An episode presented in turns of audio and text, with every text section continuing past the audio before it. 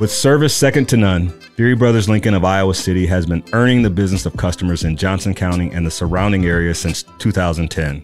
Deery Brothers Lincoln is a full service dealership offering new Lincoln custom orders with a dedicated sales, service, and parts department.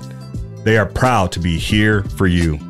As a happy customer, the entire Deery staff was unbelievable to work with. They found the vehicles our family was looking for, and we will definitely be doing business with them in the future. Check out Deery Brothers Lincoln on Facebook and follow them on Twitter at Deery Bros. Hello, and welcome to the Leave Your Legacy podcast. I'm your host, Kenyon Murray, and this week we're going to take a little bit of a different route as far as the podcast goes. I really want to talk about a subject that I've had to learn to deal with, I've had to learn to embrace, and that's vulnerability, right? Um, I think as as men, when we talk about vulnerability, it's one of those things that is taboo. It's something that we don't discuss, but I think it's one of the things that can literally destroy the life that you have built, or even um, keep you from building the life that you want to build. And I think you know we can start with what's the perception of vulnerability. For the most part, people look at vulnerability as a weakness. Um, I think most people, when they talk about being vulnerable, they saying, "Hey, am I going to have to tell these secrets, or maybe there's something in our past that we don't want to discuss?"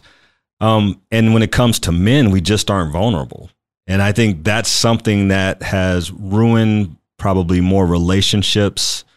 Um, it's ruined professions um, because no one likes to talk about what it is. And for me, it almost ruined my marriage and that's something that we'll talk about a little bit later. But Brene Brown is a, a professor at the University of Houston. Uh, she's one of the leading thought leaders when it comes to vulnerability, and she has a quote. She says, "Vulnerability is courage in you and inadequacy in me," and I take that to mean this: like when you see somebody else being vulnerable, you're like, "Oh my gosh, that that you know they're so brave or i wish i could do that but then you look at yourself and you almost close down because you think about okay what's wrong with me? Do i want to share what's wrong with me? And i think vulnerability for me at this point in my life has really allowed me to open up. It's allowed me to create friendships that i didn't have and it's allowed me to connect with more people than i've ever been able to connect with. So let's talk about my story and I call it D Day.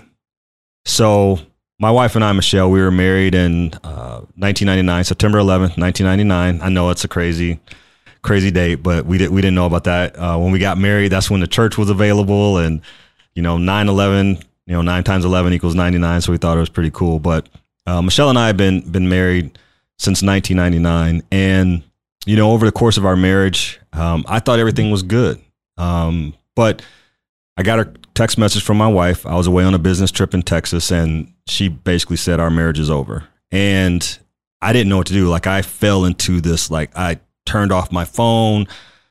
I had this sinking feeling in my stomach, and I didn't know what to do. And so I'm going back in my mind, like, hey, what did I do, or how do I get out of this? Like, how can I make this right?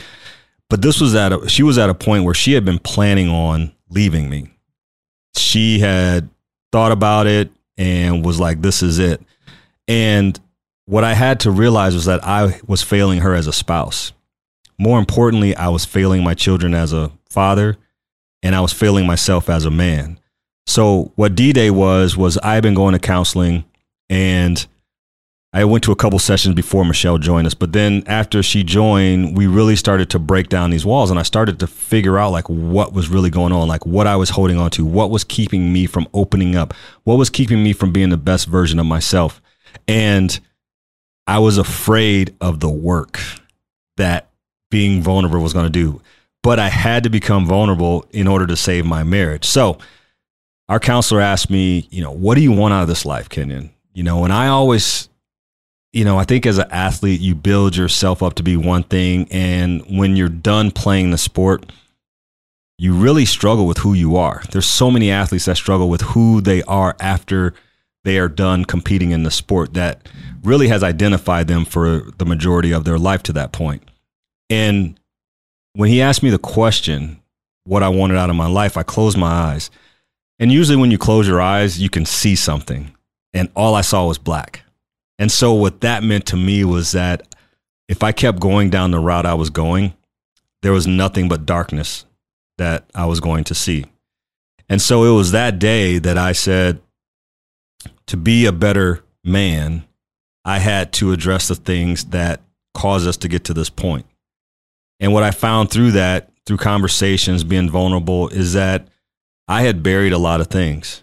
I didn't talk about things. I thought I was an emotional person. I thought that I opened up to people, but I had things that were was buried for years. At this point in time, I'm 43, 44 years old, and there was trauma that I had in my past that I had never addressed. But it was through this process, it was through this time where I said, "Hey, I've got I've got to get better at this." And so I remember that day so vividly because I was exhausted mentally, mentally, spiritually. I was just done. Uh, I went home and took a nap. Michelle went home or went home and then she went and got a tattoo. But uh, her tattoo that she got um, was from the the verse Psalm forty six ten. It was "Be still and know that I am God." And so she went and got a "Be still" tattoo. Um, for me, that was a day that I realigned my life.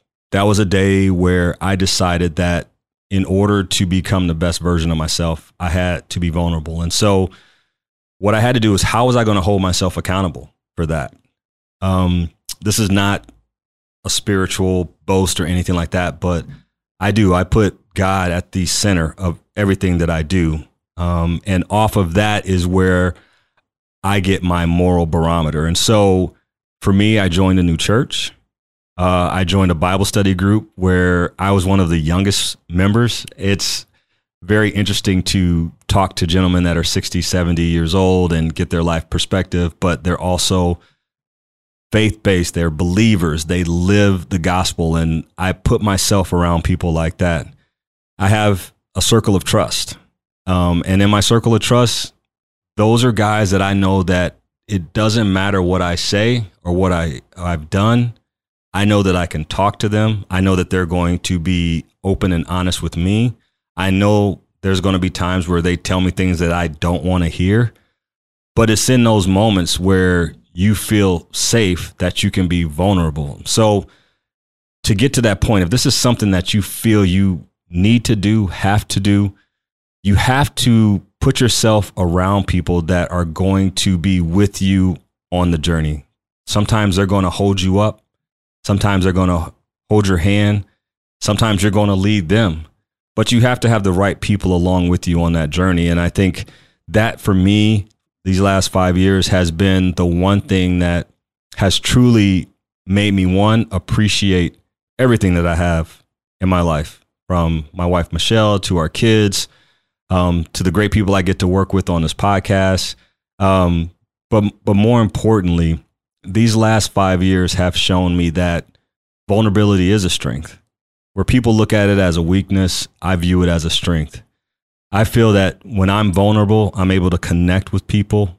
I feel that when I'm vulnerable, people feel safe. Uh, people talk about the things that maybe they wouldn't talk to anybody else about. Because in the end, we have to be here for each other. And so, you know, I've accepted that fact. I don't think I'll ever go back. Um, I think one of the things that vulnerability has definitely done for me too is made me more emotional. Um, I'm willing to cry. Um, it doesn't matter where I'm at or who I'm in front of. Um, but I think vulnerability has really opened up a path that I didn't know was there for me, a path to be able to help people, a path to be able to share experiences that may help someone else, someone that maybe is going down the same path that I did, whether it's with their marriage or their relationships, um, with their kids. I think that when my wife told me that our marriage was over, that was the point that my kids respected me more than anything. And I say that because I had to sit in front of my wife and all four of my kids and tell them that I screwed up. I had to tell them that dad hasn't been the best man. He hasn't been the best husband. I think I was a pretty good father, but I knew that if I corrected the other two, I knew if I worked on myself as a man, if I worked on myself as a husband, that everything would trickle down. But I think that moment, one showed them that life is hard, marriage is hard, and you have to have the right people around you in order to do what we call life. I also feel that it's helped lead them to relationships that are beneficial for them as well. Being a father of three boys, obviously, you want to make sure that your boys um, understand the responsibility of being a man, being a husband, boyfriend, whatever it is. And then for our daughter, I want to make sure my daughter understands that she should never be treated any worse than how her dad treats her or how her brothers treat her. And so it was in that moment where I was telling them some of the darkest things. I was scared, I was crying, I was shaking.